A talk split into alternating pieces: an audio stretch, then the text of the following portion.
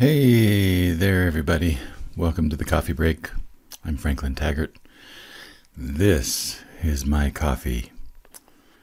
And uh, let's, you know, grab your beverage and uh, let's have a chat. Uh, what's on my mind today? well, what's on my mind today is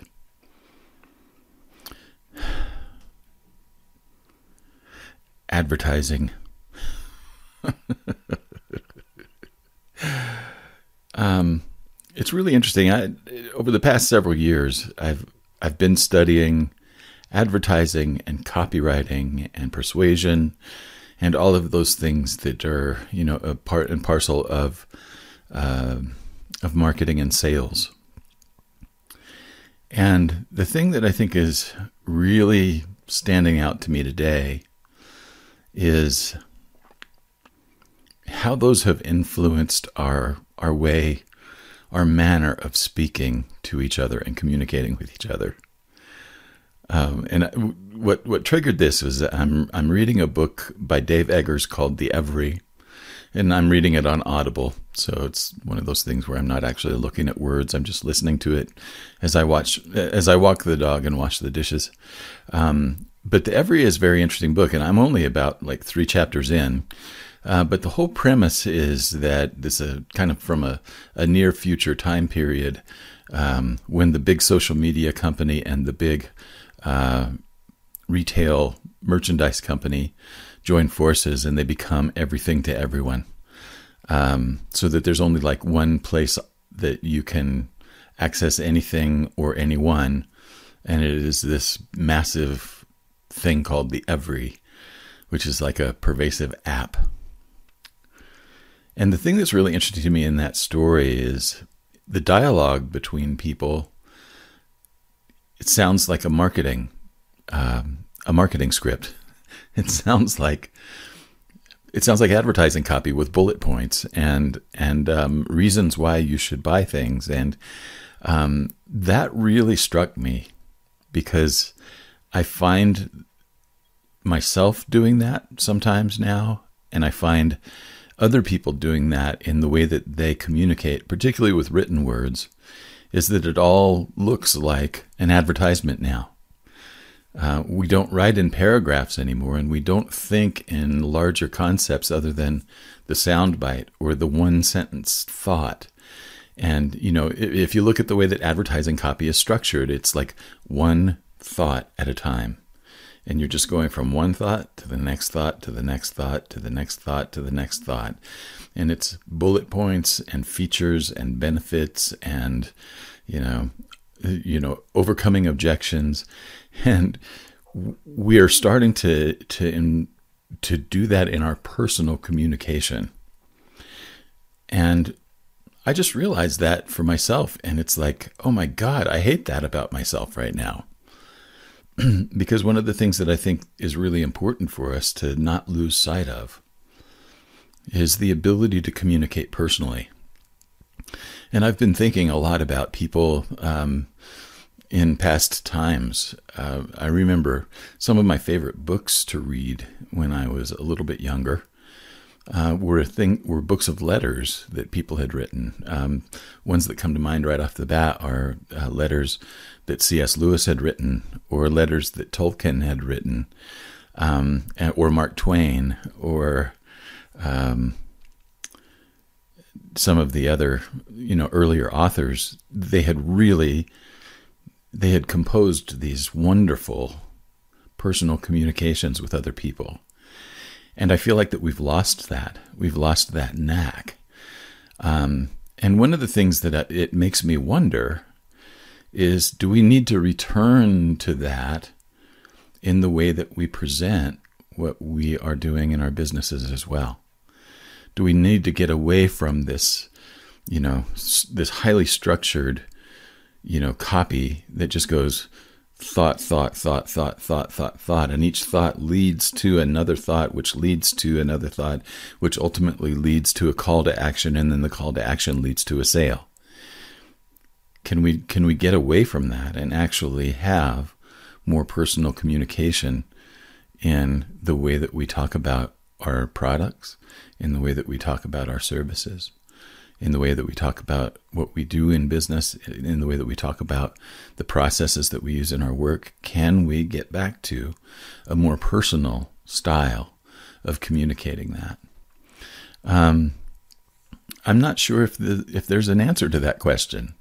Uh, I think it has to do with the way that we are exposed, things that we're exposed to. I feel really, really lucky that I was exposed to reading good literature when I was really young. Uh, my grandmother was a school teacher, and when she retired, all of her books came home with her, and they were in a closet in my grandfather's room. And that closet had a light in it, and it was my favorite place on earth because I could just go in there and read for hours. And it was, it was good, good literature. It was um, things like um, some of the the work from Pearl Buck or from uh, some of the early Agatha Christie um, mysteries, and it was all kinds of.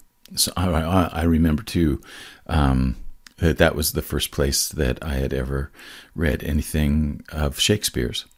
Uh, was uh, Granny had a book of Shakespeare plays, and I read that, and I just loved it. So I was exposed to really, really good literature from a very young age, and it influenced the way that I that I think. It influenced the way that I interact. It influenced the way that I process information. So one of the things that happens is like when I see one of these, like if I see a, a page on an internet, like a homepage on the internet, and it's that whole list of bullet points, or if it's just word after word after word after word, or thought after thought after thought after thought, and those thoughts are methodically moving me through uh, a persuasive or manipulative cycle toward a desired action. Um, I'm starting to have a real visceral gut reaction to that kind of communicating.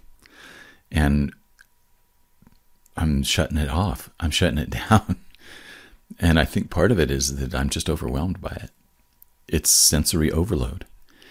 And it reminds me of, you know, being in line at Disney World, um, uh, but just with words instead of, you know, standing in line at Disney World. It's like 600 words per minute going through my psyche that are all leading me to a ride of my life. Well, I don't want that anymore.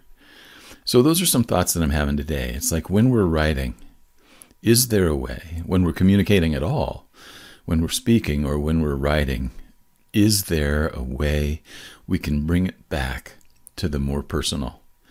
Now, I've told you before, and I, it's one of my adages that I stick with with with clear conviction, and that is that the most personal communication also tends to be the most universal message. So I'm wondering, is that something that you're willing to do too?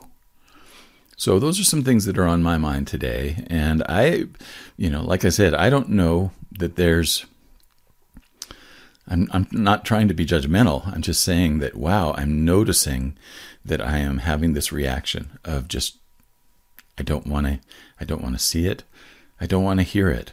I don't want to hear the little disclaimer at the end that says, um, oh, by the way, there are 600 different side effects for this medication that you're about to take. And you know, be be mindful that um, you may be affected in your driving, you may be affected in your sleeping, you may be affected in your sex life, and it goes by at 150 words per minute, and it's at the end of every commercial. I'm tired of being presented with information in those kinds of ways. And so, I know that I've done that. And if that has been something that you've had a reaction to, I want to offer an apology. Because that kind of communication didn't honor the level of value that I place on our relationship. All right. So, those are the things that are on my mind on this Thursday night. Tomorrow is going to be another um, Your Own Best Company podcast episode. The interview this week is one that I was I just really enjoyed. Um, a friend of mine, Leandra Foster, is going to be coming on and talking about how wealthy women don't pinch pennies. Uh, and I think that you're going to find it very, very interesting. She's got a lot of great things to say about how um, how people can become wealthy and hold on to their wealth. So if you're interested in that kind of a thing, Leandra is going to be a person that you would love to hear. So she's going to be on the podcast tomorrow, and I'll be back with another coffee break on Saturday. Thanks for being here with me. Have a good one.